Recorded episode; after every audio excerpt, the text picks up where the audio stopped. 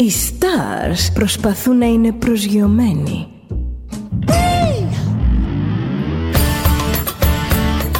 Ένα στάρ είναι συνέχεια στον αέρα. Συνέχεια στον αέρα. Studio Delta. Ζεις μαζί του.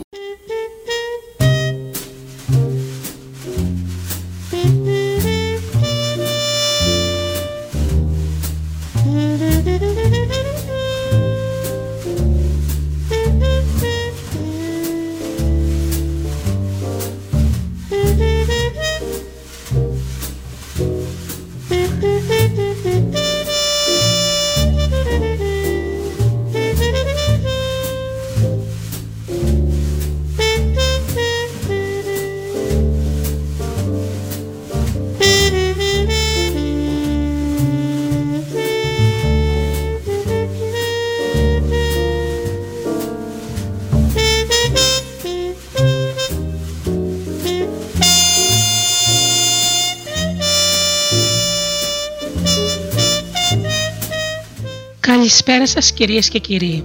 Είναι η εκπομπή «Άνθρωποι και ιστορίες» με τη Γεωργία Αγγελή.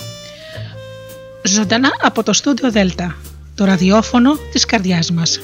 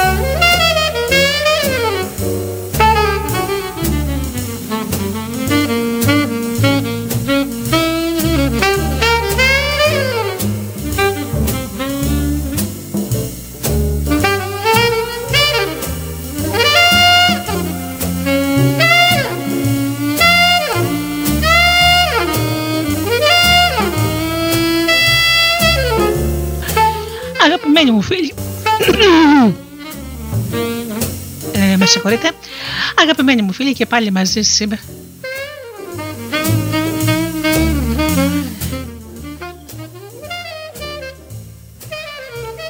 Σήμερα εδώ στο Studio Delta με την εκπομπή «Άνθρωποι και ιστορίες», και θέμα μας είναι σήμερα τι φταίει και δεν γινόμαστε ευτυχισμένοι.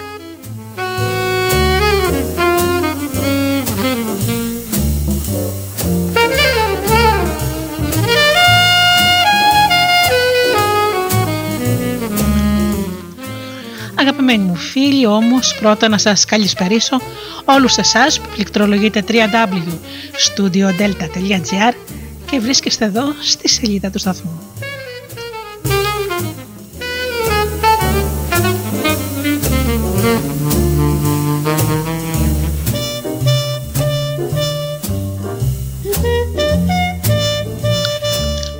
Καλησπερίσω και τους φίλους που μας ακούν από τις μουσικές σελίδες στις οποίες φιλοξενείται ο ραδιοφωνικός σταθμός μας, όπως είναι το Live24.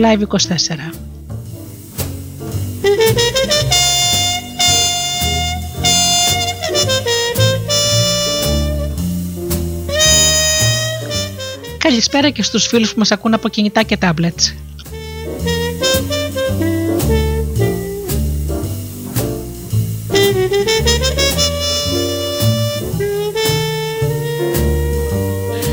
Και βεβαίως την καλησπέρα μου όπως πάντα στους εκλεκτούς μου συνεργάτες, τον Τζίμι, την Αφροδίτη και την Ωρά.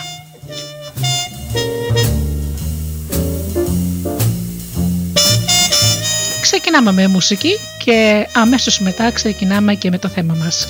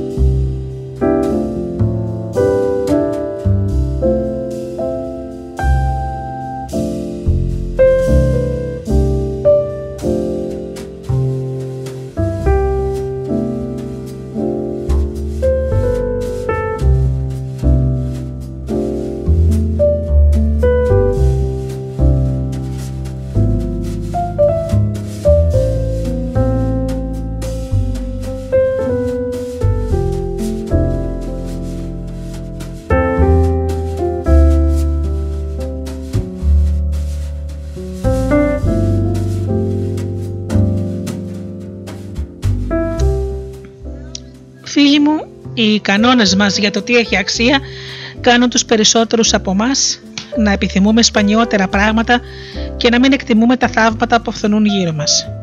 Τι καθορίζει τη διαφορά στις αντιδράσεις κάποιου που έσπασε τη φωτογραφική μηχανή του από τα νεύρα του και κάποιου που ένιωσε χαρά όχι μόνο εκείνη την ημέρα, αλλά και κάθε φορά που μιλούσε για την έκλειψη στους άλλους, ύστερα από εβδομάδες, μήνες ή χρόνια.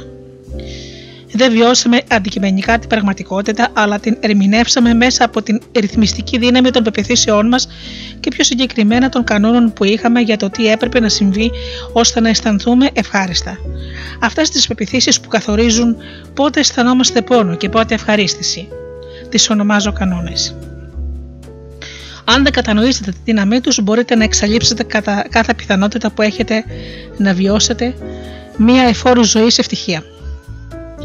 Αν δεν τους κατανοήσετε και τους εφαρμόσετε, θα μεταμορφώσουν τη ζωή σας περισσότερο από οτιδήποτε άλλο έχω μοιραστεί μαζί σας όλα αυτά τα χρόνια στις εκπομπές. Πρώτα που χωρίσουμε, επιτρέψτε μου να σας κάνω μια ερώτηση. Τι πρέπει να συμβεί για να αισθανθείτε ευχαρίστηση? Χρειάζεστε κάποιον να σας αγκαλιάσει και να σας φιλήσει, να κάνει έρωτα μαζί σας, να σας πει πόσο σας εκτιμάει και σας σέβεται? Πρέπει να έχετε 1.000.000 στην τράπεζα? Πρέπει να σας εκτιμάει το αφεντικό σας? Πρέπει να πετύχετε όλους τους στόχους σας? Πρέπει να οδηγείτε πολυτελές αυτοκίνητο, να κάνετε φαντασμαγορικά πάρτι και να έχετε σημαντικές γνωριμίες? Πρέπει να εξελιχθείτε πνευματικά ή να περιμένετε να φτάσετε στην πνευματική φώτιση?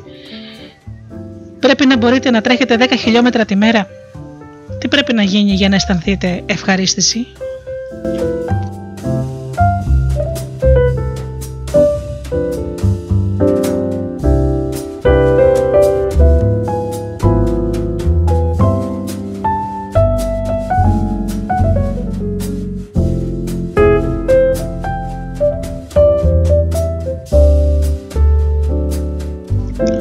Η αλήθεια είναι ότι δεν χρειάζεται να γίνει τίποτα για να αισθανθείτε ευχαρίστηση.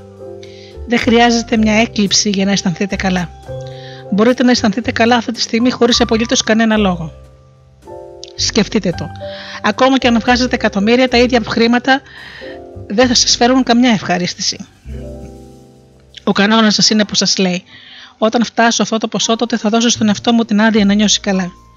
Τη στιγμή που θα αποφασίζετε να αισθανθείτε καλά, στέλνετε μήνυμα στον εγκέφαλό σας να αλλάξει τις αντιδράσεις των μειών στο πρόσωπο, στο στήθος και σε ολόκληρο το σώμα σας, καθώς επίσης την αναπνοή σας και τη βιοχημία του νευρικού σας συστήματος που σας κάνει να νιώθετε αισθήματα που αποκαλούμε ευχαρίστηση. Ποιος νομίζετε ότι πέρασε χειρότερα την ημέρα της έκλειψης? Όσοι είχαν τους πιο αυστηρούς κανόνες για το τι έπρεπε να συμβεί ώστε να αισθανθούν καλά? Δεν υπάρχει καμιά αμφιβολία ότι οι επιστήμονες καθώς και οι τουρίστες που έβλεπαν τους εαυτούς τους σαν επιστήμονες ένιωσαν τον εντονότερο πόνο. Οι περισσότεροι από αυτούς είχαν απίστευτες απαιτήσεις τις οποίες περίμεναν να ικανοποιήσουν μέσα σε 4 λεπτά για να μπορέσουν να αισθανθούν καλά. Μην παρεξηγήσετε τα όσα λέω. Δεν είναι κακό να είστε αφοσιωμένοι στο στόχο σας και να κάνετε ό,τι μπορείτε για να τον υλοποιήσετε. Όμως χρόνια πριν έκανα μια συνειδητοποίηση που άλλαξε τη ζωή μου για πάντα. Όσο δομούμε τη ζωή μας με τέτοιο τρόπο ώστε η ευτυχία μας να εξαρτάται από κάτι που δεν μπορούμε να ελέγξουμε, τότε θα βιώνουμε πόνο.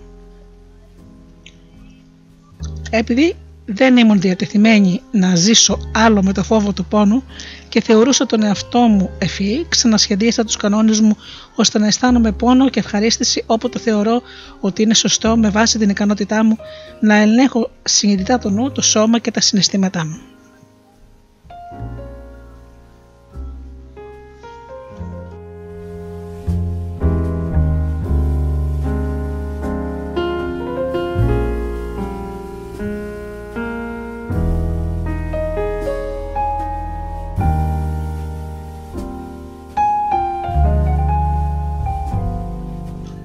Ο πραγματικός λόγος που περνάω καλά δεν είναι επειδή έχω λιγοστές προσδοκίες, αλλά επειδή ανυπομονώ να ζήσω την κάθε εμπειρία. Το μυστικό της ευχαρίστησης που ένιωσα όταν ο εξής κανόνας είχα αποφασίσει ότι ο κανόνας μου για οποιαδήποτε μέρα θα είναι να απολαύσω το κάθε γεγονός, ό,τι και αν συνέβαινε. Δεν είναι πως δεν είχα προσδοκίες. Απλά αποφάσισα πως ό,τι και να συνέβαινε θα έβρισκα τρόπο να απολαύσω αυτή την εμπειρία.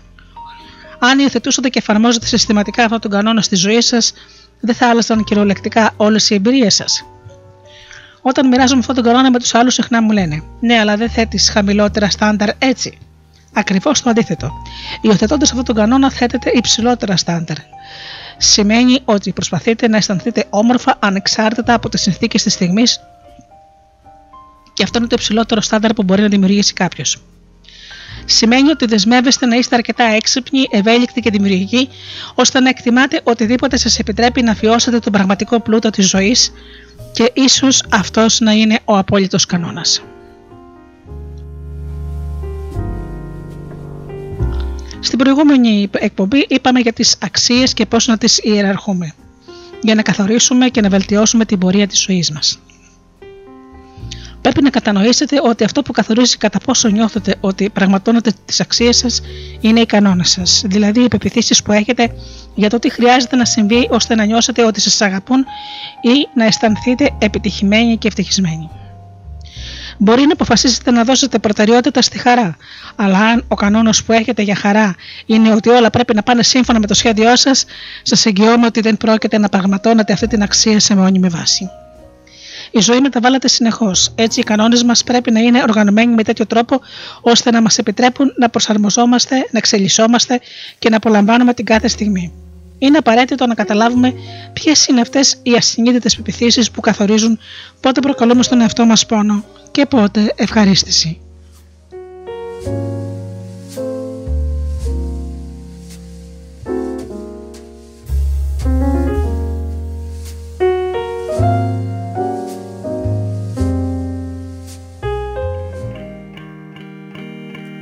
Give me the song and I'll sing it like I mean it. Give me the words and I'll say them like I mean it. Cause you got my heart in a headlock. You stopped the blood and made my head soft. And God knows you've got me sewn. Na na na na na na na na na na na na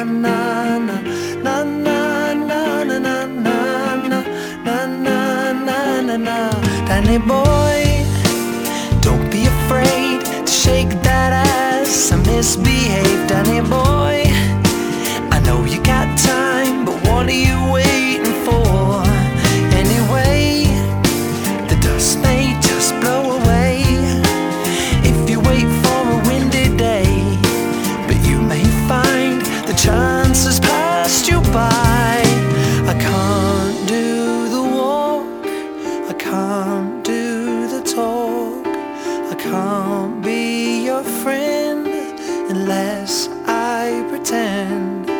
So give me the song and I'll sing it like I mean it. You give me the words and I'll say them like I mean it. Cause you've got my heart in a headlock. You stopped the blood and made my head soft. And God knows you've got me sewn. Na na na na na na na na na na na na.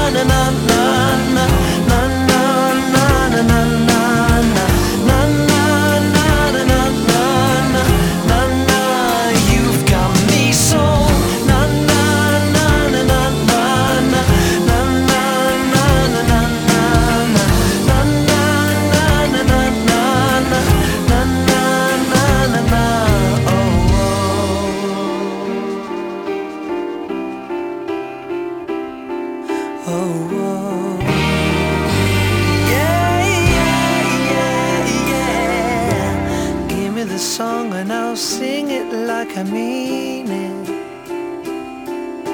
You give me the words and I'll say them like I mean it, yeah. Cause you got my heart in a headlock. You stopped the blood, made my head soft. You got my heart in a headlock. You stopped the blood, made my head soft. You got my heart in a headlock. You stopped the blood, make my head soft. You got my heart in a headlock. You stopped the blood, made my head soft. Make my head soft. Make my head soft. You make my head soft. You make my head soft. You make my head soft. You make my head soft. You make my head soft. You make my head soft. Yeah.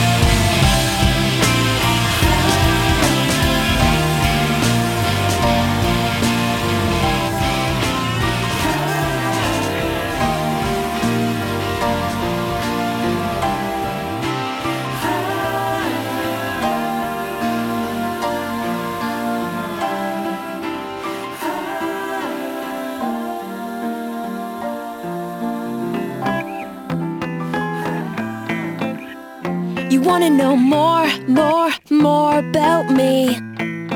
I'm the girl who's kicking the coke machine.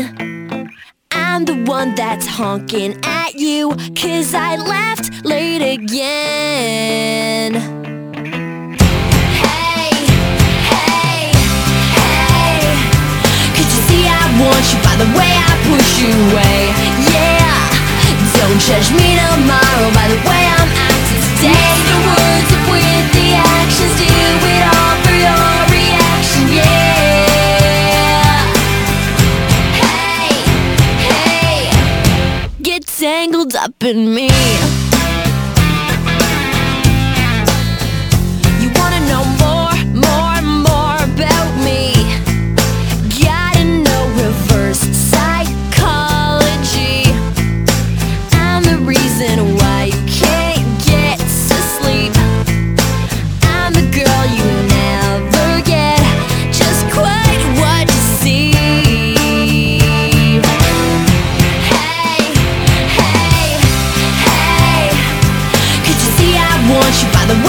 Push you away, yeah. Don't judge me tomorrow by the way I'm acting today. Make the words up with the actions, do it all for your reaction, yeah. Hey, hey, get tangled up in me.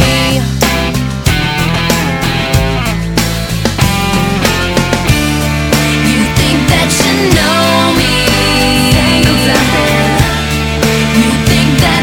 Tangled up in me.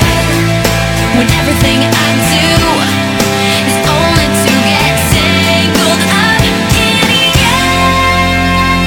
in you. You wanna know more about me? I'm the girl that's sweeping you off your feet. Hey, hey, hey. Could you see I want you by the way I push you away? Yeah. Don't judge me tomorrow by the way I'm acting today. Mix the words up with the actions, do it all for your reaction, yeah. Hey, hey, get tangled up in me.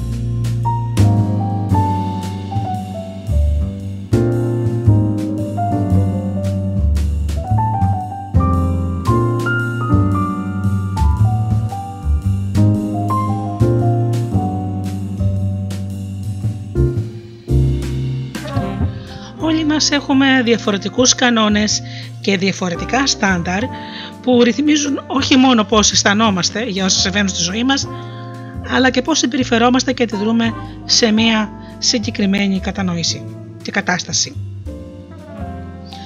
Τελικά, οι αξίες μας είναι αυτές που μας υπαγορεύουν τι θα κάνουμε και ποιοι θα γίνουμε. Όμως εξίσου ή ακόμα πιο καθοριστικές για τα συναισθήματα και τη συμπεριφορά μας είναι οι πεποιθήσεις μας για το τι είναι καλό και κακό και τι οφείλουμε να κάνουμε. Αυτά ακριβώς τα στάνταρ και τα κριτήρια ονομάζω κανόνες. Οι κανόνες αποτελούν την αιτία για τον πόνο ή την ευχαρίστηση που αισθανόμαστε ανα πάσα στιγμή.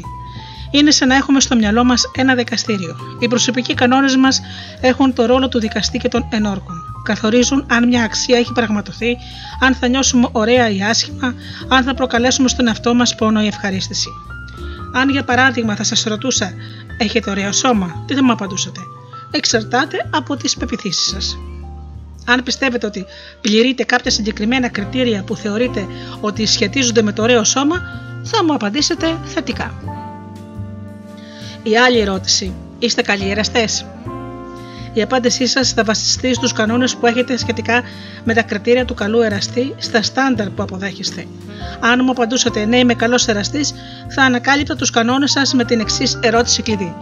Και πώς το ξέρεις? Τι σου έχει συμβεί που σε κάνει να θεωρείς ότι είσαι καλός εραστής? Μπορεί να απαντήσετε, το ξέρω γιατί όταν κάνω έρωτα με κάποια συνήθως μου λέει ότι της άρεσε πολύ. Άλλοι μπορούν να πούν το ξέρω γιατί μου το λέει συντροφός μου. Ή το καταλαβαίνω από τις αντιδράσεις της συντρόφου μου. Άλλοι πάλι μπορεί να απαντήσουν, το ξέρω ότι νιώθω υπέροχο όταν κάνω έρωτα. Το ότι νιώθει ο συντροφός τους βέβαια δεν έχει καμιά σημασία. Τέλος πάντων. Ή θα μου απαντήσουν, ρώτησε όποιον θέλεις. Άλλοι πάλι δεν πιστεύουν ότι είναι καλοί εραστές. Αυτό σημαίνει πως πράγματι δεν είναι, ή μήπως έχουν ακατάλληλους κανόνες? Αυτή είναι μια σημαντική ερώτηση που χρήζει απάντησης.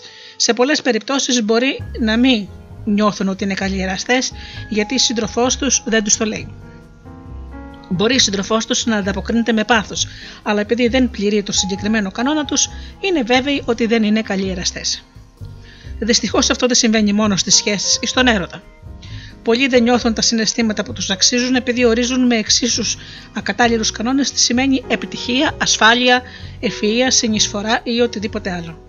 Τα πάντα στη ζωή μας, από τη δουλειά μέχρι τη διασκέδαση, καθορίζονται από το δικαστικό σύστημα. Το συμπέρασμα είναι απλό. Οι κανόνες μας ελέγχουν τις αντιδράσεις μας κάθε στιγμή της ζωής μας και φυσικά, όπως έχετε ήδη μαντέψει, έχουν δημιουργηθεί με εντελώς αυθαίρετο τρόπο. Όπως και τόσα άλλα στοιχεία του κεντρικού συστήματος που κατευθύνει τη ζωή μας, οι κανόνες μας είναι το αποτέλεσμα ενός πολύπλοκου κολάζ επιρροών στις οποίες έχουμε εκτεθεί. Το ίδιο σύστημα τιμωρίας και ανταμοιβής που διαμορφώνει τις αξίες μας, διαμορφώνει σύστημα τιμωρίας και ανταμοιβής που διαμορφώνει τις αξίες μας, διαμορφώνει και τους κανόνες μας.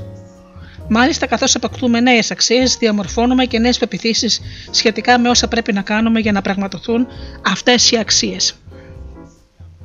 Και έτσι προσθέτουμε συνεχώς κανόνες. Και όταν προσθέτουμε επιπλέον κανόνες, έχουμε συχνά την τάση να διαστρεβλώνουμε, να γενικεύουμε και να διαγράφουμε τους παλιούς. Αρχίζουν έτσι να δημιουργούνται αντιφάσεις μεταξύ τους. Οι κανόνες ορισμένων ανθρώπων διαμορφώνονται από την επιθυμία τους να επαναστατήσουν ενάντια στους κανόνες με τους οποίους μεγάλωσαν. Οι κανόνες που καθοδηγούν τη ζωή μας σήμερα είναι ακόμη κατάλληλοι για το άτομο που έχετε γίνει, ή μήπως παραμένετε προσκολλημένοι σε κανόνες που σας βοήθησαν στο παρελθόν αλλά σας βλάπτουν τώρα? Μήπως διατηρείτε ακατάλληλους κανόνες από την παιδική σας ηλικία? Οι κανόνες είναι ένας συντομότερος δρόμος που μπορεί να χρησιμοποιήσει ο εγκέφαλός μας. Μας βοηθούν να διατηρούμε μια αίσθηση βεβαιότητας για τις συνέπειες των πράξεών μας. Έτσι μας επιτρέπουν να παίρνουμε αστραπιαίες αποφάσεις σχετικά με το τι σημαίνει κάτι και τι πρέπει να κάνουμε. Αν κάποιος σας χαμογελούσε και εσείς έπρεπε να κάνετε κοπιαστικούς υπολογισμούς για να καταλάβετε τι σημαίνει αυτό, η ζωή σας θα ήταν απελπιστική. Έτσι έχετε ένα κανόνα που λέει πως αν κάποιος σας χαμογελάσει, τότε αυτό σημαίνει ότι είναι χαρούμενος ή φιλικός ή ότι σας συμπαθεί. Αν κάποιος σας αγριοκοιτάξει, τότε ενεργοποιείται ένα άλλο σύνολο κανόνων για το τι σημαίνει η συμπεριφορά του και τι πρέπει να κάνετε. Μερικοί πιστεύουν σύμφωνα με τον κανόνα τους ότι αν κάποιος τους αγριοκοιτάξει, τότε έχει κακή διάθεση και πρέπει να τον αποφύγουν. Μπορεί όμως ο κανόνας κάποιων άλλων να είναι ο εξής: αν κάποιος έχει κακή διάθεση, τότε πρέπει να τον βοηθήσω να βελτιώσει τη διάθεσή του.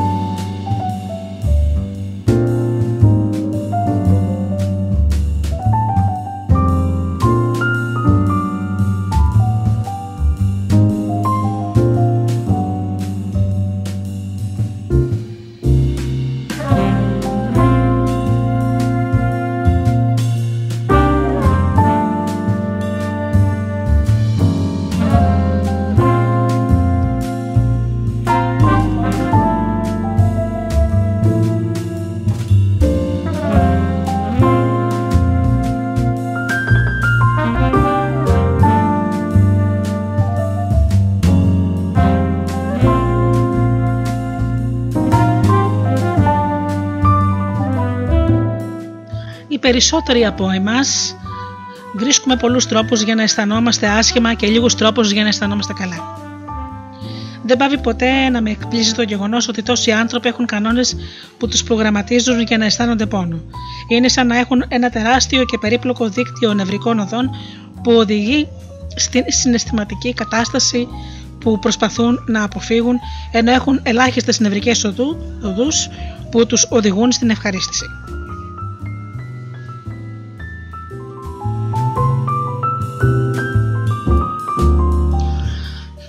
Να λοιπόν και ένα παράδειγμα. Ήταν ένας άντρας που πήρε μέρος σε ένα μεγάλο σεμινάριο. Ήταν διευθυντής μιας κορυφαίας επιχείρησης, ιδιαίτερα αγαπητός στην κοινότητα λόγω της προσφοράς του, εξαιρετικός σύζυγος και πατέρας 5 παιδιών και σε πολύ καλή φυσική κατάσταση αφού ήταν μαραθωνοδρόμος. Ο συντονίστης λοιπόν τον ρώτησε: «Είσαι επιτυχημένος?». Προς έκπληξη όλων και με απόλυτη σοβαρότητα εκείνος απάντησε: «Όχι». Τότε τον ρώτησε: «Τι πρέπει να γίνει για να νιώσεις πως είσαι επιτυχημένος?». Να θυμάστε πως αυτή είναι η ερώτηση κλειδί για να ανακαλύψετε τους κανόνες σας ή τους κανόνες κάποιου άλλου. Άρχισε λοιπόν να απαριθμεί μια σειρά από αυστηρούς κανόνες και υπερβολικές απαιτήσεις που θεωρούσε ότι έπρεπε να ικανοποιεί για να είναι επιτυχημένος. Έπρεπε ο μισθός του να είναι $3 εκατομμύρια το χρόνο. Ο μισθός του βέβαια, από ό,τι είπε μετά, ήταν $1,5 εκατομμύριο. Και άλλα 2 ήταν το μπόνος του, αλλά φυσικά αυτό δεν μετρούσε. Έπρεπε το ποσοστό λίπους στο σώμα του να είναι 8%, ενώ είχε 9%. Έπρεπε να μην εκνευρίζεται ποτέ με τα παιδιά του. Θυμηθείτε ότι είχε 5 παιδιά και όλα ακολουθούσαν διαφορετικές κατευθύνσεις στη ζωή. Και βεβαίως, τι πιθανότητες πιστεύετε ότι έχει αυτός ο άνθρωπος για να αισθανθεί επιτυχημένος, όταν πρέπει να πληρεί ταυτόχρονα όλα αυτά τα αυστηρά και αναμφισβήτητα παράλογα κριτήρια? Είναι ποτέ δυνατόν να νιώσει επιτυχημένος?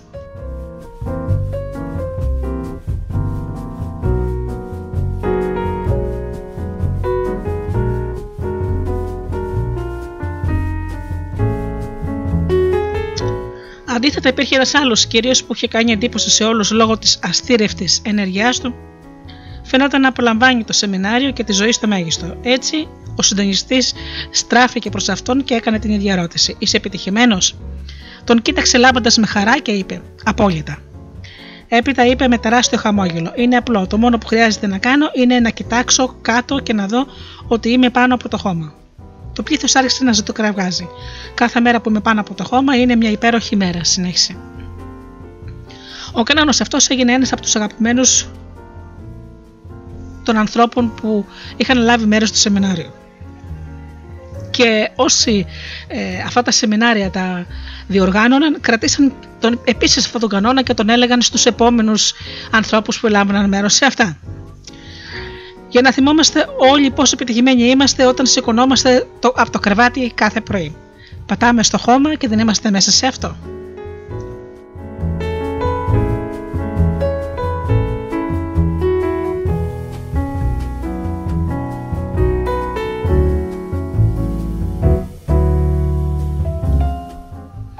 Ο προηγούμενος όμως, ο γενικός διευθυντής που δεν πληρούσε τους κανόνες του, μπορεί και εσείς να κερδίσετε και να αισθάνεστε ότι χάνατε, γιατί ο τρόπος αξιολόγησής σας είναι άδικος. Άδικος όχι μόνο για σας, αλλά και για τα παιδιά, τη σύζυγο, τους συνεργάτες σας και όλους όσους επηρεάζεστε. Αν έχετε ένα σύστημα κανόνων που σας κάνει να νιώθετε απογοητευμένοι, θυμωμένοι, πληγωμένοι και αποτυχημένοι, ή αν δεν έχετε ξεκάθαρους κανόνες για το πότε πρέπει να νιώθετε χαρούμενοι και επιτυχημένοι, τα αρνητικά σας συναισθήματα θα επηρεάζουν τη συμπεριφορά σας απέναντι στους γύρω σας, αλλά και τη δική τους συναισθηματική κατάσταση όταν βρίσκονται κοντά σας. Επίσης, είτε το αντιλαμβάνεστε είτε όχι, συχνά κρίνετε τους άλλους με ένα σύνολο κανόνων που μπορεί να μην έχετε εκφράσει ποτέ ανοιχτά και με τους οποίους περιμένετε από όλα αυτά να συμμορφωθούν. Αν είστε σκληροί με τον εαυτό σας, τότε πιθανότατα να είστε σκληροί και με τους άλλους. Γιατί να επιβάλλει κανείς τόσο αυστηρούς κανόνες στον εαυτό του και στα αγαπημένα του πρόσωπα? Ένας από τους κύριους λόγους είναι η πολιτισμική μάθηση. Πολλοί φοβούνται ότι αν δεν έχουν πολύ αυστηρούς κανόνες, δεν έχουν κίνητρο για να πετύχουν, να δουλέψουν σκληρά και να τα καταφέρουν. Στην πραγματικότητα, δεν χρειάζεται να έχετε υπερβολικά αυστηρούς κανόνες για να συνεχίσετε να έχετε κίνητρο. Αν κάποιος έχει υπερβολικά αυστηρούς και άρα υπερβολικά επώδυνους κανόνες, πολύ σύντομα θα συνειδητοποιήσει πως ό,τι και να κάνει δεν μπορεί να κερδίσει και έτσι αρχίζει να παρουσιάζει επίκτητη αδυναμία.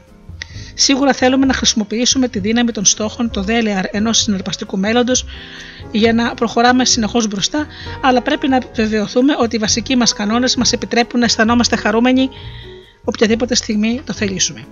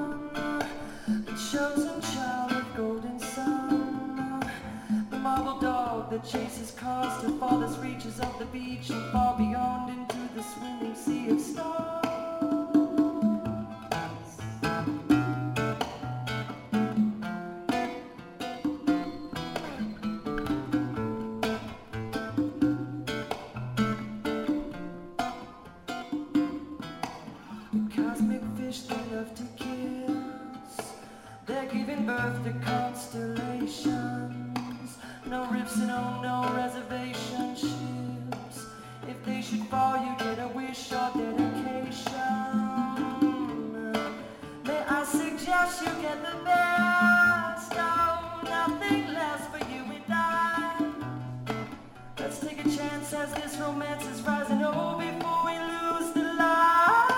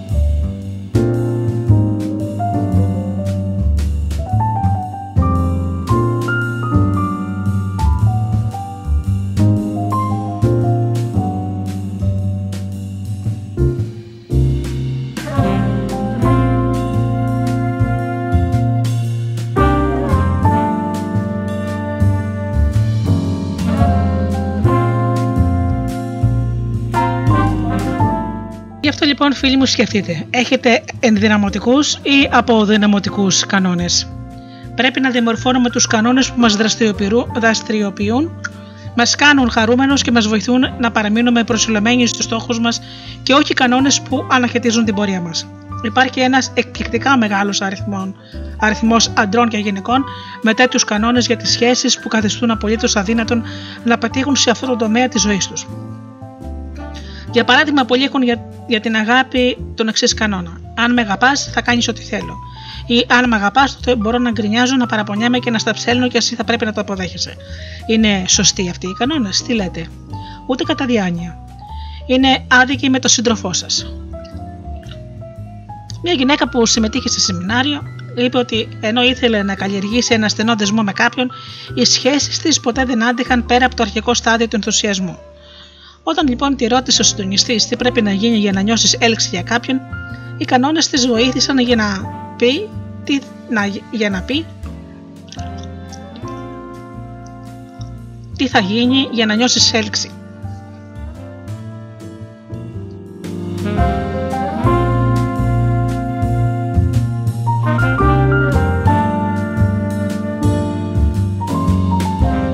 Έτσι λοιπόν αποκαλύφθηκαν από την απάντησή της οι κανόνες που είχε θεσπίσει.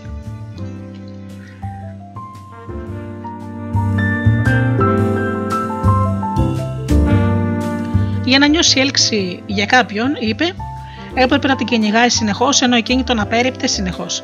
Αν ο άντρας συνέχιζε να αγωνίζεται για να γκρεμίσει αυτό το τείχος, εκείνη αισθανόταν ότι τον ήθελε πολύ, καθώς θεωρούσε ότι η συμπεριφορά του σήμαινε πως ήταν ένας πολύ δυνατός άντρας.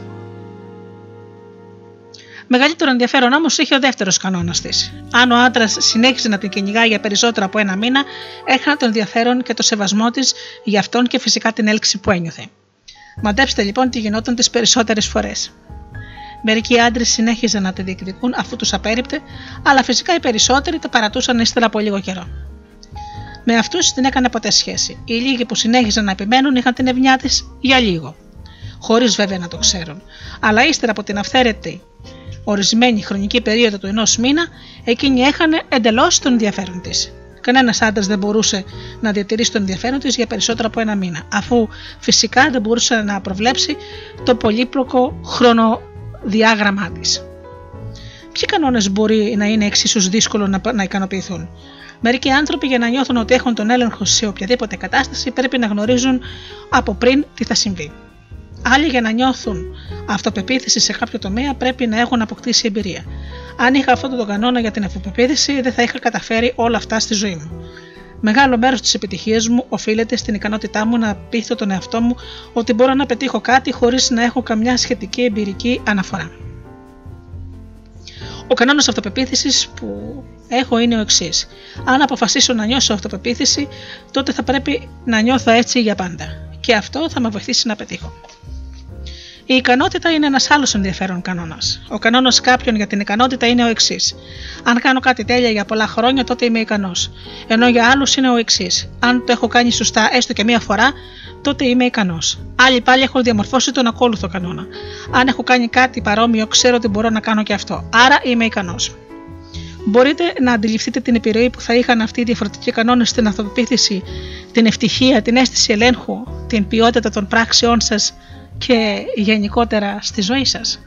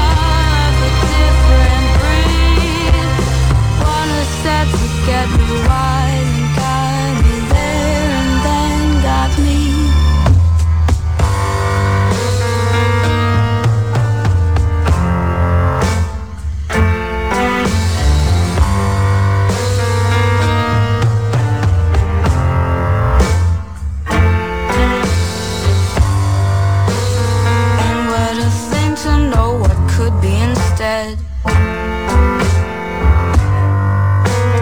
Oh, what a blessed curse to see.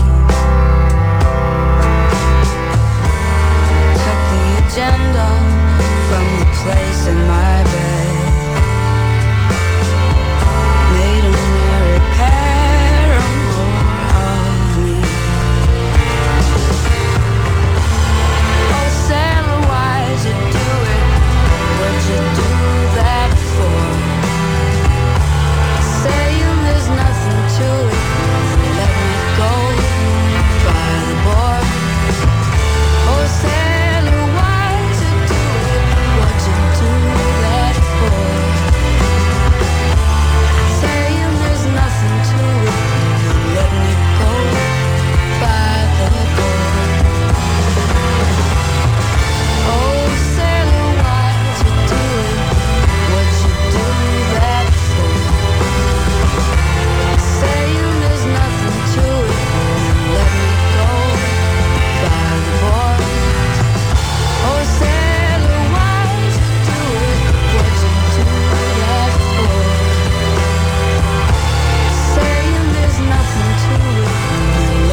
go by the board. Να θέτετε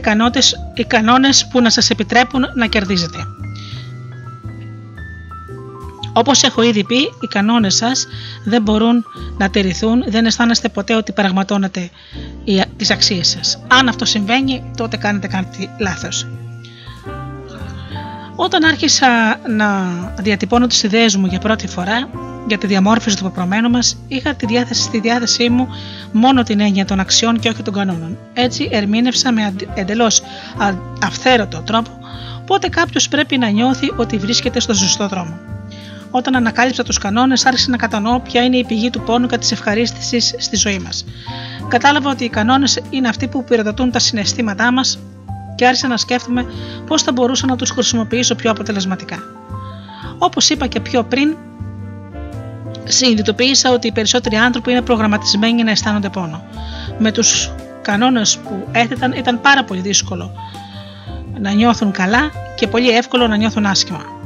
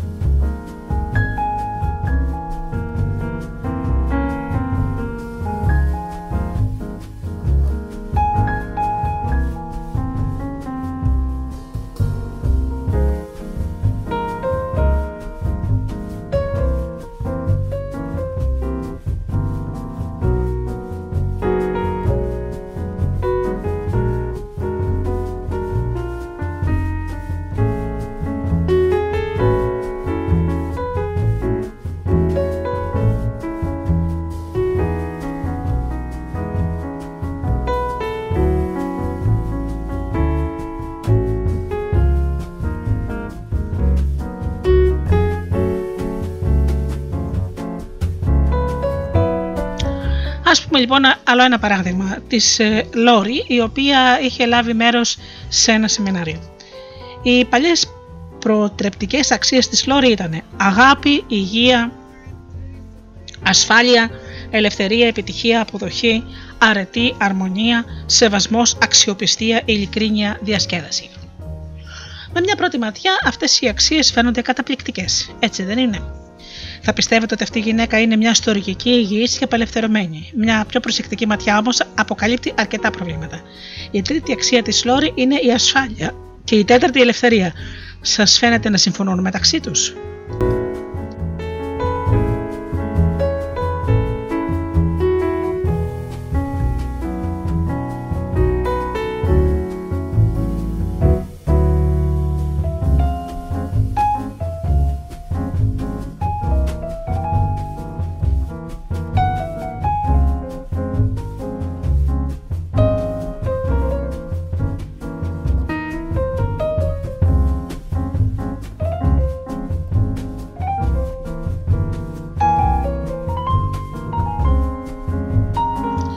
Στην πραγματικότητα η γυναίκα αυτή ήταν προγραμματισμένη να νιώθει συνεχώς έντονο πόνο. Ήταν απελπισμένη με όλη την σημασία της λέξης και είχε κυριολεκτικά αποτραβηχτεί από τον κόσμο αφού απέφευγε τους ανθρώπους. Κανείς από τους ειδικούς που είχε δει δεν μπορούσε να καταλάβει το λόγο. Όλοι ασχολούνταν με τις συμπεριφορές, τους φόβους και τα συναισθήματά της και όχι με τον τρόπο διαμόρφωσης του κεντρικού της συστήματος που αξιολογούσε κάθε γεγονός και κάθε εμπειρία στη ζωή της. Έτσι, άρχισε ο συντονιστής να της εκμεεύει τους κανόνες που είχε για κάθε αξία. Ξεκίνησε με την ακόλουθη ερώτηση: τι πρέπει να συμβεί για να νιώσεις ότι σε αγαπούν? Και η Λόρι απάντησε: πρέπει να νιώθω ότι το έχω κερδίσει. Πρέπει να νιώθω ότι οι άλλοι αποδέχονται και εγκρίνουν τις πεποιθήσεις μου. Δεν μπορώ να νιώσω ότι με αγαπούν αν δεν είμαι τέλεια. Πρέπει να είμαι η καλή μητέρα και καλής σύζυγος. Άρχισαμε αμέσως να αντιλαμβανόμαστε ποιο ήταν το πρόβλημα. Η αγάπη ήταν η πρώτη αξία στη λίστα της, η μεγαλύτερη πηγή χαράς της. Παρ' όλα αυτά, οι κανόνες που είχε βάλει δεν της επέτρεπαν να νιώσει χαρά.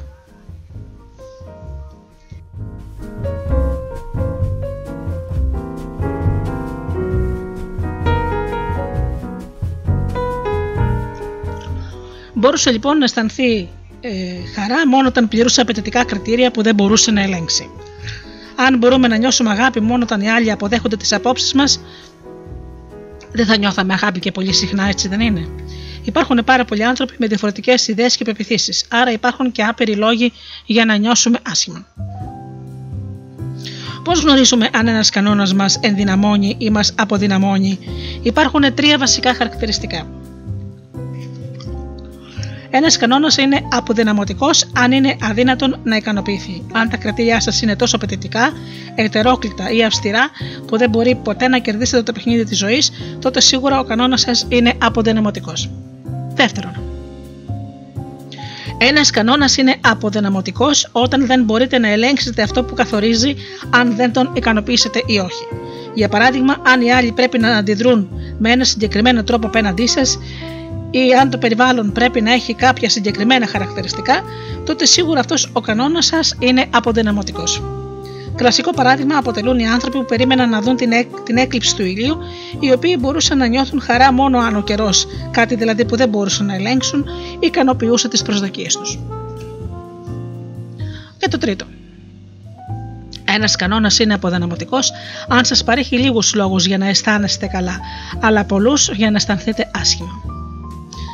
Η κυρία λοιπόν αυτή, η Λόρι, είχε καταφέρει να πληρεί και τα τρία αυτά κριτήρια, έτσι δεν είναι? Η ανάγκη να αποδέχονται και να εγκρίνουν οι άλλοι τις πεποιθήσεις της ήταν ένα κριτήριο αδύνατον να ικανοποιηθεί. Απαιτούσε από το εξωτερικό περιβάλλον, το οποίο είναι κάτι που δεν μπορούσε να ελέγξει, να την κάνει να αισθάνεται καλά. Είχε πολλούς τρόπους για να αισθάνεται άσχημα και κανένα τρόπο για να αισθάνεται καλά. Ακολουθούν λοιπόν κάποιοι από τους υπόλοιπους κανόνες που είχε σχετικά με την ιεραρχία των αξιών της.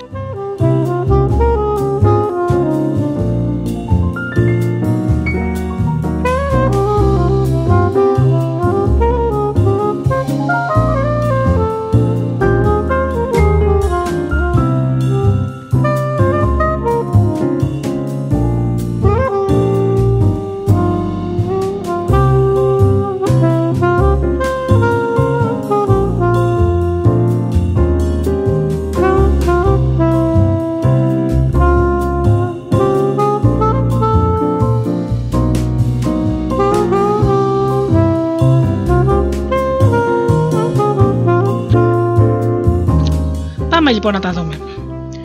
Για την αγάπη είχε πει: πρέπει να νιώθω ότι έχω κερδίσει την αγάπη των άλλων. Ότι όλοι αποδέχονται και εγκρίνουν τις πεποιθήσεις μου. Δεν μπορώ να νιώσω ότι με αγαπούν αν δεν είμαι τέλεια. Πρέπει να είμαι καλή μητέρα και καλής σύζυγος. Υγεία. Πρέπει να νιώθω ότι η δίαιτα που ακολουθώ είναι τέλεια, σύμφωνα με τα δικά μου πολύ αυστηρά κριτήρια. Πρέπει να μην νιώθω κανένα σωματικό πόνο. Πρέπει να αισθάνομαι ότι είμαι πιο υγιής από όλους τους γνωστούς μου και να αποτελώ παράδειγμα. Για την ασφάλεια, είπε: πρέπει να με συμπαθούν όλοι. Πρέπει να νιώθω ότι όλοι όσοι με γνωρίζουν με θεωρούν καλό άνθρωπο. Πρέπει να είμαι σίγουρη ότι δεν θα ξεσπάσει πυρηνικός πόλεμος. Πρέπει να αποταμιεύσω περισσότερα χρήματα από όσα έχω τώρα. Και για την ελευθερία η Λόρι είπε: πρέπει να ελέγχω τις απαιτήσεις της δουλειάς μου, τις ώρες εργασίας, τις χρεώσεις, τις γνώμες των άλλων κτλ. Πρέπει να έχω οικονομική ασφάλεια ώστε να μην ζω με άγχος ή οικονομική πίεση. Πόσο πιθανόν είναι να καταφέρει να εκπληρώσει κάποιες αξίες της και πόσο μάλλον όλες, έτσι δεν είναι. Πώς σας φαίνεται ο κανόνας που έχει για την υγεία της? Πρέπει να νιώθω ότι η δίαιτα που ακολουθώ είναι τέλεια σύμφωνα με τα δικά μου αυστηρά κριτήρια. Δεν ήταν απλά χορτοφάγος, έτρωγε μόνο ομά φαγητά και παρόλα αυτά πάλι δεν ένιωθω τέλεια.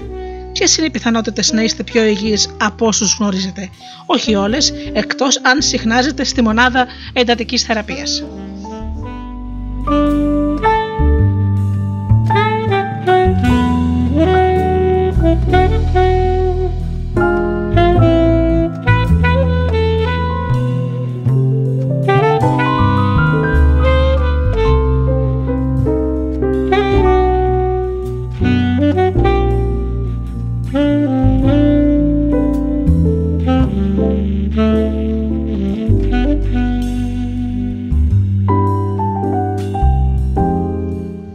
Ας δούμε και λιγάκι τις άλλες αξίες της Λόρι. Για την απόρριψη είπε: νιώθω ότι κάποιος με απορρίπτει όταν δεν συμμερίζεται τις απόψεις μου ή όταν φαίνεται να ξέρει περισσότερα από μένα. Αποτυχία. Νιώθω αποτυχημένη όταν κάποιος δεν πιστεύει ότι είμαι καλός άνθρωπος. Νιώθω αποτυχημένη όταν δεν αισθάνομαι ότι προσφέρω αρκετά στον εαυτό μου και στην οικογένειά μου. Θυμός. Νιώθω θυμωμένη όταν αισθάνομαι ότι οι άλλοι δεν εκτιμούν όλα όσα κάνω, όταν οι άλλοι με κρίνουν ενώ δεν με έχουν γνωρίσει. Αυτές οι αποτρεπτικές αξίες είναι εξίσου παραλυτικές. Παρατηρήστε πόσο εύκολο είναι να νιώθει άσχημα και πόσο δύσκολο να νιώθει όμορφα. Αν νιώθει απόρριψη κάθε φορά που κάποιος δεν συμμερίζεται τις απόψεις της, τότε θα νιώθει συνεχώς πληγωμένη. Και πόσες είναι οι πιθανότητες να την κρίνουν κάποιοι πρωτού την γνωρίσουν? Σχεδόν 100%. Μπορείτε να φανταστείτε πώς θα ήταν η ζωή σας με αυτούς τους κανόνες? Η Λόρι βασανιζόταν από τον πόνο που ένιωθε και αν κοιτάξετε τους κανόνες της, η μεγαλύτερη πηγή πόνου ήταν οι άλλοι άνθρωποι. Κάθε φορά που βρισκόταν ανάμεσα σε άλλους ανθρώπους, υπήρχε κίνδυνος να την κρίνουν, να μην συμμερίζονται τις πεποιθήσεις της ή να μην τη συμπαθήσουν. Δεν πρέπει να μας εκπλήσει λοιπόν το γεγονός ότι απέφευγε τους ανθρώπους. Και τελικά της είπα: πιστεύω ότι ένα άτομο με αυτές τις αξίες και αυτούς τους κανόνες έχει μεγάλες πιθανότητες να εμφανίσει έλκος. Έχω ήδη, απάντησε εκείνη. Δυστυχώς η Λόρη δεν είναι η μόνη. Σίγουρα κάποιοι από τους κανόνες της είναι αυστηρότεροι από τους άλλους. Όταν όμως αρχίσετε να εξετάζετε τους δικούς σας κανόνες, θα εκπλαγείτε διαπιστώνοντας πόσο άδικοι είναι. Σε διάφορα σεμινάρια συμμετέχουν κάποιοι από τους πιο επιτυχημένους ανθρώπους της χώρας. Ενώ όμως φαίνονται επιτυχημένοι, δεν έχουν την ευτυχία και την ικανοποίηση που τους αξίζει. Και γι' αυτό οφείλεται πάντα στις αντιφατικές αξίες ή στους ακατάλληλους κανόνες που έχουν θεσπίσει για την ευτυχία τους.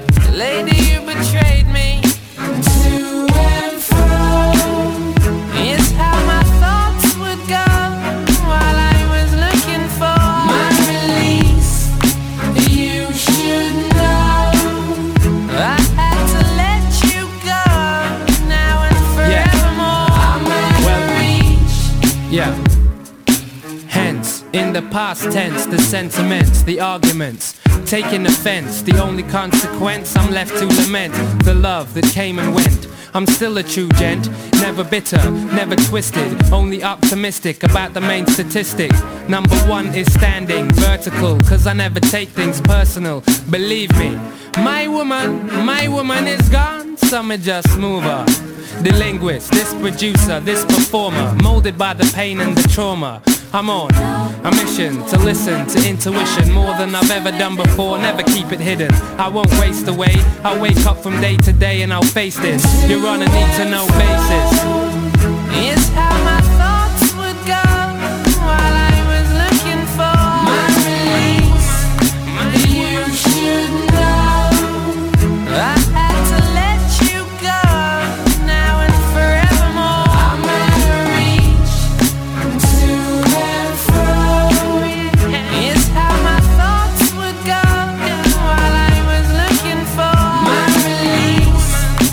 You should know I had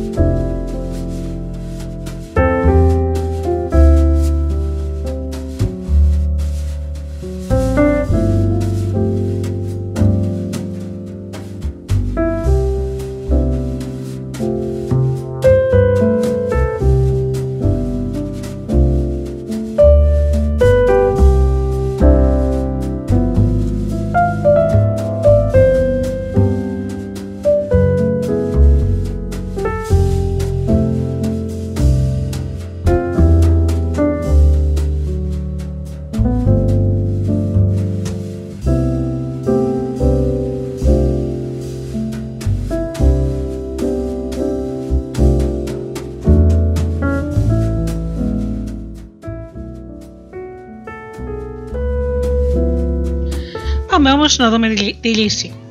Η λύση είναι απλούστατη. Το μόνο που πρέπει να κάνουμε για να βελτιώσουμε τη ζωή μας είναι να δημιουργήσουμε ένα σύστημα κανόνων που μπορούν να ικανοποιηθούν, που μας επιτρέπουν να νιώθουμε καλά και που μας οθούν συνεχώς προς την επιθυμητή κατεύθυνση. Σίγουρα είναι χρήσιμο να έχουμε και ορισμένους κανόνες που μας προκαλούν πόνο, γιατί πρέπει να υπάρχουν κάποια όρια και κάποιο είδος πίεσης που μας δίνει το κίνητρο.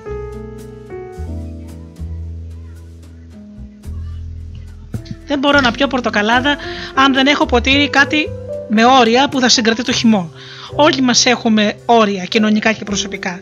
Αρχικά όμως πρέπει τουλάχιστον να αναπρογραμματίζουμε τον εαυτό μας ώστε να αισθανόμαστε συστημικά περισσότερη ευχαρίστησης στη ζωή μας. Όταν νιώθουμε μόνιμως καλά, συνήθως φερόμαστε καλύτερα στους άλλους και αξιοποιούμε το δυναμικό μας. Ποιος είναι λοιπόν ο στόχος μας? Μόλις οργανώσουμε τις αξίες μας, πρέπει να αποφασίσουμε τι αποδείξεις χρειαζόμαστε για να επιτρέψουμε στον εαυτό μας να νιώσει ευχαρίστηση. Πρέπει να διαμορφώσουμε κανόνες που μας οθούν στην κατεύθυνση των αξιών μας και που θα μπορούν να ικανοποιηθούν χρησιμοποιώντας κριτήρια που μπορούμε να ελέγξουμε εμείς οι ίδιοι, ώστε να ρυθμίζουμε εμείς τα πράγματα αντί να βασιζόμαστε σε εξωγενείς παράγοντες. Όπως λοιπόν η Λόρη που ακούσαμε πιο πριν, ιεράρχησε διαφορετικά κάποιες αξίες δικές της, ενώ άλλαζε ριζικά τους κανόνες της. Ύστερα από το σεμινάριο, η Λόρη ακολούθησε νέες αξίες και νέους κανόνες. Πάμε λοιπόν να τις δούμε, τις νέες προτρεπτικές αξίες της Λόρη και οι σχετικοί κανόνες της. Αγάπη. Νιώθω αγάπη όποτε την εκφράζω, όποτε δίνω αγάπη στους άλλους ή όποτε επιτρέπω στον εαυτό μου να τη δεχτεί. Είμαι υγιής όταν γνωρίζω πόσο υπέροχα αισθάνομαι ήδη. Διασκεδάζω όταν νιώθω ικανοποίηση και χαρά με αυτό που κάνω. Ευγνωμοσύνη. Νιώθω ευγνωμοσύνη όταν εκτιμώ όλα τα πράγματα που έχω στη ζωή μου. Και αυτό, φίλοι μου, να μην το ξεχνάμε ποτέ. Η ευγνωμοσύνη είναι το χρυσό κλειδί που μας ανοίγει όλες τις πόρτες. Και ελευθερία. Στην ελευθερία, λοιπόν, η Λόρη είπε: νιώθω ελεύθερη όταν ζω σύμφωνα με τα πιστεύω μου και αποφασίζω να δημιουργήσω εγώ την επιτυχία μου και την ευτυχία μου. Όπως παρατηρήσατε, η διασκέδαση βρίσκεται πλέον σε υψηλότερη θέση. Αυτή η μικρή αλλαγή μεταμόρφωσε τα πάντα στη ζωή της. Για να μην αναφερθώ στη σχέση με την κόρη της και τον σύζυγό της. Ακόμα πιο τρανταχτές ήταν οι αλλαγές που έκανε στους κανόνες της. Η αλλαγή στις αξίες της θα είχε περιορισμένη επιρροή αν οι κανόνες της παρέμεναν τόσο αυστηροί. Τι κατάφερε αυτή η γυναίκα? Κατάφερε να αναπρογραμματίσει ολόκληρη τη ζωή της ώστε να αποκτήσει τον έλεγχο. Όλοι πρέπει να θυμόμαστε ότι η αυτοπεποίθησή μας συνδέεται με την ικανότητά μας να νιώθουμε ότι ελέγχουμε τα γεγονότα και το περιβάλλον μας. Οι κανόνες αυτοί δίνουν τον έλεγχο στη Λόρη χωρίς καμιά απολύτως προσπάθεια. Μπορούν να ικανοποιηθούν οι νέοι κανόνες που έθεσε για την αγάπη. Βέβαια, ποιος έχει τον έλεγχο? Μα η ίδια φυσικά. Μπορεί οποιαδήποτε στιγμή να αποφασίσει να δείξει αγάπη στον εαυτό της και στους άλλους και θα έχει την άδεια να νιώθει αυτό το συναίσθημα. Γνωρίζει ότι πραγματώνει τις υψηλότερες αξίες της και πόσο συχνά μπορεί να το κάνει. Κάθε μέρα. Υπάρχουν πολλοί τρόποι να τα καταφέρει, επειδή υπάρχουν πολλοί άνθρωποι στους οποίους μπορεί να δώσει αγάπη. Στον εαυτό της, στην οικογένειά της, στους φίλους της, σε αγνώστους. Πώς σας φαίνεται ο καινούριος κανόνας της υγείας? Το καλό δεν είναι μόνο ότι έχει τον έλεγχο, επειδή μπορεί να αναγνωρίζει πόσο υπέροχα νιώθει ανά πάσα στιγμή, και ότι ο κανόνας μπορεί να ικανοποιηθεί, αλλά και ότι αν αναγνωρίζεις συχνά πώς αισθάνεται όμορφα, θα ενισχύει το μοτίβο της βελτίωσης της υγείας της. Επίσης, η Λόρη υιοθέτησε μερικές νέες αποτρεπτικές αξίες.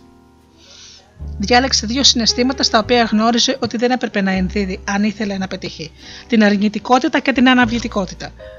Θυμηθείτε, θέλουμε να αντιστρέψουμε τον προγραμματισμό μας. Θέλουμε να είναι δύσκολο, να αισθανθούμε άσχημα και εύκολο να αισθανθούμε όμορφα. Οι νέες αποτρεπτικές αξίες της Λόρη και οι σχετικοί κανόνες της. Αρνητικότητα. Αποφεύγω να βασίζω την ευτυχία και την επιτυχία μου στην υποδοχή των άλλων. Πολύ σοφό, έτσι δεν είναι? Αναβλητικότητα. Αποφεύγω και να περιμένω συνεχώς το τέλειο από τον εαυτό μου και τους άλλους. Ακόμα πιο σοφό αυτό.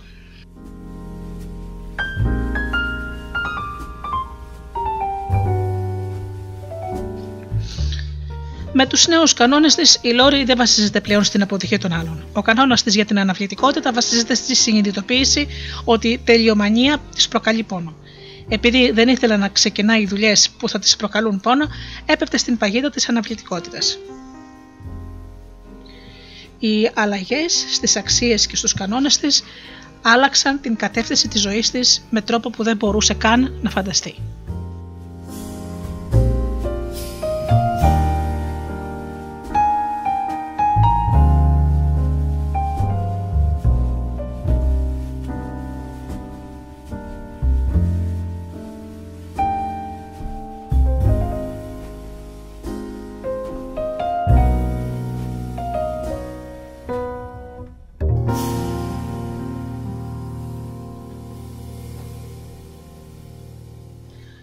Μπορείτε να κάνετε το εξής. Με βάση τις νέες αξίες που ορίσατε για τον εαυτό σας, διατυπώστε και τις προτρεπτικές αξίες σας σε ένα σύνολο κανόνων που θα σας επιτρέπουν να αισθάνεστε καλά. Καθώς και για τις αποτρεπτικές αξίες σας, ένα σύνολο κανόνων που δεν θα σας επιτρέπουν να αισθάνεστε άσχημα. Ιδανικά μπορείτε να φτιάξετε ένα κατάλογο με ιδέες που μπορείτε να εφαρμόσετε και να νιώσετε καλά. Ας δούμε μερικές αξίες. Δείγμα μερικών προτρεπτικών αξιών και σχετικών κανόνων. Υγεία και ευεξία. Αισθάνομαι υγεία και ευεξία κάθε φορά που νιώθω ισορροπημένος, γεωμένος, δυνατός. Κάθε φορά που κάνω κάτι που αυξάνει τη δύναμη, την ευλογησία ή την αδοχή μου. Κάθε φορά κάτι μου δημιουργεί μια αίσθηση σωματικής ευεξίας. Κάθε φορά που τρώω φαγητά πλούσια σε υγρά και που ζω σύμφωνα με την προσωπική μου φιλοσοφία υγείας. Πιο όμορφο δεν είναι αυτό? Αγάπη και στοργή. Αισθάνομαι αγάπη και στοργή κάθε φορά που δείχνω τρυφερότητα και στηρίζω τους φίλους μου, την οικογένειά μου ή κάποιον άγνωστο. Κάθε φορά που σκέφτομαι πώς μπορώ να βοηθήσω κάποιον. Κάθε φορά που δείχνω αγάπη στον εαυτό μου, κάθε φορά που η ύπαρξή μου κάνει πλουσιότερα τα συναισθήματα των άλλων. Γνώση και εξέλιξη. Αισθάνομαι ότι μαθαίνω και εξελίσσομαι κάθε φορά που αποκτώ νέες χρήσιμες γνώσεις. Κάθε φορά που βγαίνω από τη ζωή, κάθε φορά που βγαίνω από τη ζώνη της άνεσής μου. Κάθε φορά που σκέφτομαι νέες πιθανότητες. Κάθε φορά που διευρύνω την προσωπικότητά μου και γίνομαι καλύτερος σε ό,τι και αν κάνω. Κάθε φορά που εφαρμόζω τις γνώσεις μου με θετικό τρόπο.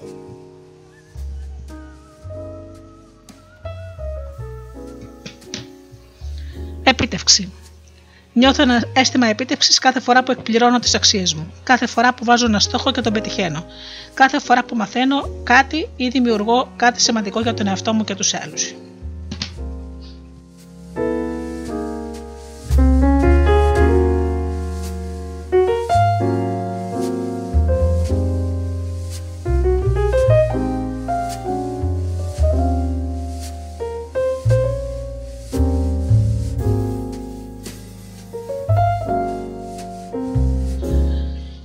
Μπορεί λοιπόν να με ρωτήσετε, όλα αυτά δεν είναι απλά ένα παιχνίδι? Δεν μπορώ να διαμορφώσω τους κανόνες για την υγεία μου έτσι που τους ικανοποιώ απλά επειδή αναπνέω.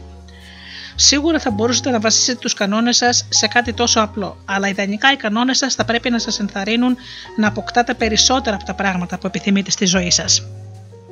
Μπορεί επίσης να ρωτήσετε, χωρίς το κίνητρο του πόνου, δεν θα χάσω τη θέλησή μου να πετύχω? Φίλοι μου, πιστέψτε με, η ζωή θα σας κάνει να νιώσετε αρκετό πόνο όταν δεν καταφέρνετε κάτι. Δεν χρειάζεται να εντείνετε το αίσθημα του πόνου δημιουργώντας ένα αυστηρό σύνολο κανόνων που θα σας κάνει να νιώθετε συνεχώς απέσια. Στην κοινωνιολογία υπάρχει μια έννοια που ονομάζεται εθνοκεντρισμός, που σημαίνει ότι έχουμε τάση να πιστεύουμε πως οι αξίες και οι πεποιθήσεις μας του δικού μας πολιτισμού είναι μόνο σωστές. Κάθε άνθρωπος γύρω σας έχει διαφορετικές αξίες και πεποιθήσεις από εσάς και οι δικές σας δεν είναι ούτε καλύτερες ούτε χειρότερες από τις δικές σας. Το ίδιο ισχύει και για τους κανόνες. Η ερώτηση κλειδί δεν είναι αν οι κανόνες σας είναι σωστοί ή λάθος, αλλά αν σας ενδυναμώνουν ή σας αποδυναμώνουν.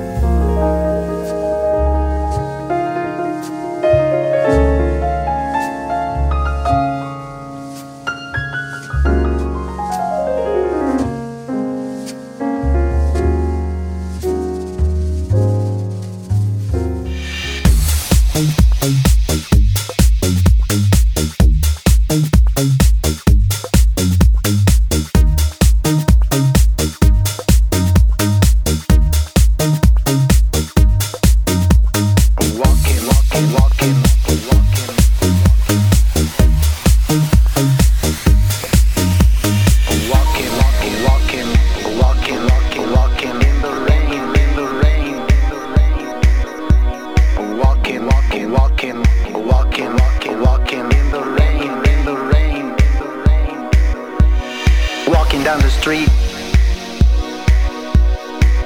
kicking cans,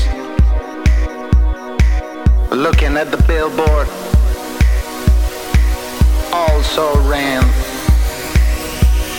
summing up the people, checking out the race, doing what I'm doing, feeling out of place.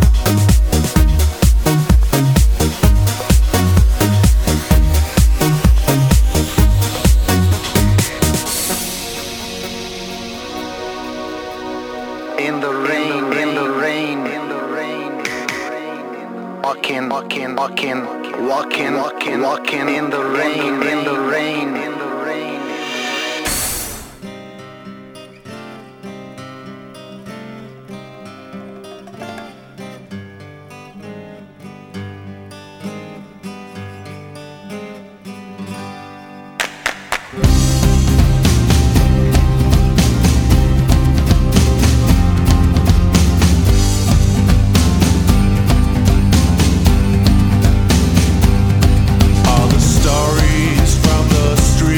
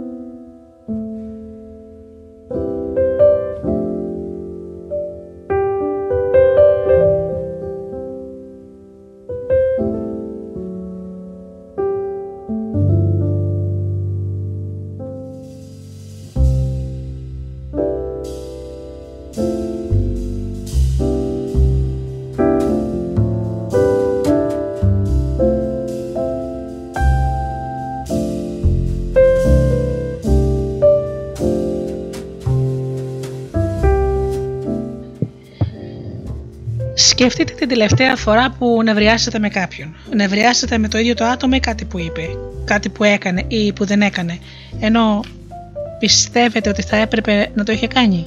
Μήπως θυμόσατε επειδή παραβίασε κάποιον από τους κανόνες σας. Στη βάση κάθε συναισθηματικής αναστάτωσης που σας έχουν προκαλέσει οι άλλοι άνθρωποι, βρίσκεται η παραβίαση των κανόνων σας. Κάποιος έκανε ή δεν έκανε κάτι, παραβιάζοντας έτσι μια από τις πεποιθήσεις σας, δηλαδή αυτό που πιστεύετε ότι έπρεπε να είχε κάνει. Για παράδειγμα, ο κανόνας που έχουν κάποιοι για το σεβασμό είναι ο εξής: αν με σέβεσαι, τότε δεν πρέπει να υψώνεις τον τόνο της φωνής σου. Αν έχετε αυτόν τον κανόνα και ο σύντροφός σας αρχίζει ξαφνικά να φωνάζει, θα αισθανθείτε ότι δεν σας σέβεται και θα θυμόσετε γιατί παραβίασε τον κανόνα σας. Όμως ο δικός του κανόνας μπορεί να είναι ο ακόλουθος: για να σας σέβομαι, πρέπει να είμαι ειλικρινής με τα αισθήματα που νιώθω, θετικά, αρνητικά ή ουδέτερα, και να τα εκφράζω με όλη τους την ένταση. Μπορείτε να φανταστείτε πόσο έντονες μπορεί να γίνουν οι συγκρούσεις μεταξύ αυτών των δύο ατόμων. Για να αντιμετωπίσουν τον εκνευρισμό τους, κάποιοι έχουν τον ακόλουθο κανόνα: δεν χρειάζεται και δεν νοιάζεσαι για μένα, άφησε με ήσυχο να το αντιμετωπίσω με τον δικό μου τρόπο. Άλλοι έχουν τον εξής κανόνα: αν κάποιος είναι θυμωμένος αλλά νοιάζεσαι για αυτόν, προσπαθείς αμέσως να τον βοηθήσεις. Αυτό δημιουργεί τρομερή σύγκρουση και οι δύο προσπαθούν να πετύχουν τον ίδιο στόχο, να σέβονται και να νοιάζονται τον άλλον, αλλά οι κανόνες τους υπαγορεύουν διαφορετικές συμπεριφορές, ενώ οι ερμηνείες τους κάνουν τις πράξεις του άλλου να φαίνονται εχθρικές και όχι υποστηρικτικές. Να θυμάστε λοιπόν ότι αν ποτέ θυμόσετε ή εκνευριστείτε με κάποιον από εσάς, αυτό που σας αναστατώνει είναι οι κανόνες σας και όχι η συμπεριφορά τους. Αυτό θα σας βοηθήσει να σταματήσετε να τους κατηγορείτε. Για να ξεπεράσετε γρήγορα τον εκνευρισμό σας, σταματήστε και να ρωτηθείτε: ανταποκρίνομαι έξυπνα στη συγκεκριμένη κατάσταση ή μήπως απλά αντιδράω? Έπειτα επικοινωνήστε συχνά με τον άλλον και πείτε του: γιατί, για παράδειγμα, συγγνώμη που αντέδρασα έτσι, αλλά έχουμε διαφορετικούς κανόνες για το τι πρέπει να κάνουμε σε αυτή την κατάσταση. Εγώ πιστεύω πως αν με σέβεσαι, θα κάνεις αυτό και αυτό. Ξέρω ότι δεν έχεις τους ίδιους κανόνες, γι' αυτό πες μου σε παρακαλώ ποιοι είναι οι δικοί σου κανόνες. Πώς εκφράζεις σεβασμό ή αγάπη, φροντίδα, ανησυχία κτλ. Τώρα που γνωρίζετε τι θέλει και ο άλλος, μπορείτε να κάνετε μια συμφωνία. Ρωτήστε τον: είσαι πρόθυμος να κάνεις κάτι για μένα, για να νιώθω ότι με σέβεσαι? Εγώ είμαι πρόθυμος να κάνω αυτό για σένα. Κάθε προσωπική ή επαγγελματική σχέση μπορεί να μεταμορφωθεί αν ξεκαθαρίσετε ποιοι είναι οι κανόνες και συμφωνήσετε να τους ακολουθείτε. Άλλωστε, πώς περιμένετε να κερδίσετε ένα παιχνίδι όταν δεν γνωρίζετε τους κανόνες?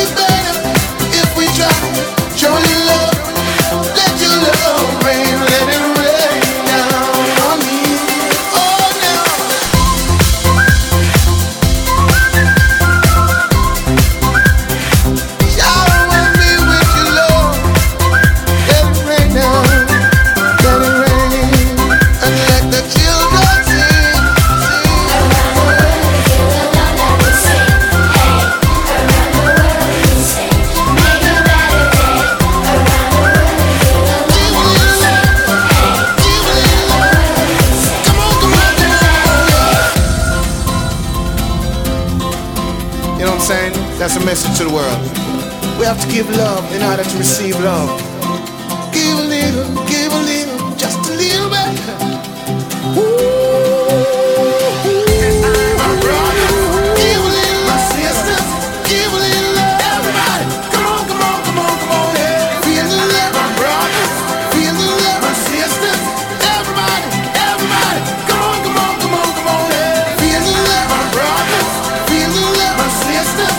Everybody, everybody, come on, come on, come on, come on, yeah. Feel the love, my brother, come on, feel the love, my sister. Come on, everybody, everybody, everybody, everybody.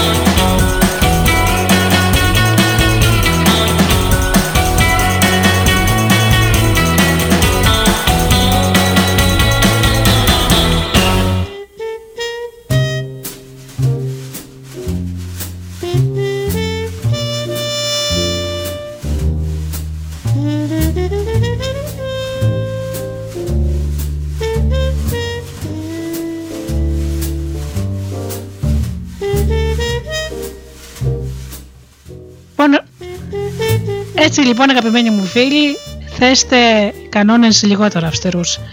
Να γίνετε πιο απαλοί με τον εαυτό σας.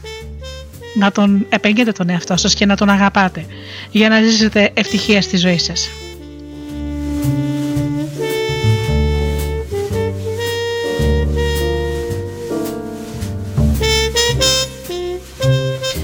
Ραντεβού λοιπόν φίλοι μου την άλλη Παρασκευή στις 8 το βράδυ. Όπως πάντα σας ευχαριστώ θερμά για αυτές τις 2 ώρες που ήσασταν εδώ μαζί μου στο Studio Delta. Σας εύχομαι από καρδιάς να περνάτε καλά, να είστε καλά και αγαπήστε τον άνθρωπο που βλέπετε κάθε μέρα στον καθρέφτη. Καλό σας βράδυ.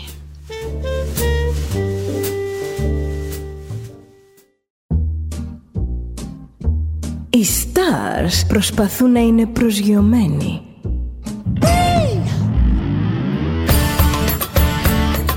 Ένα στάρ είναι συνέχεια στον αέρα. Συνέχεια στον αέρα. Studio Delta. Ζεις μαζί του.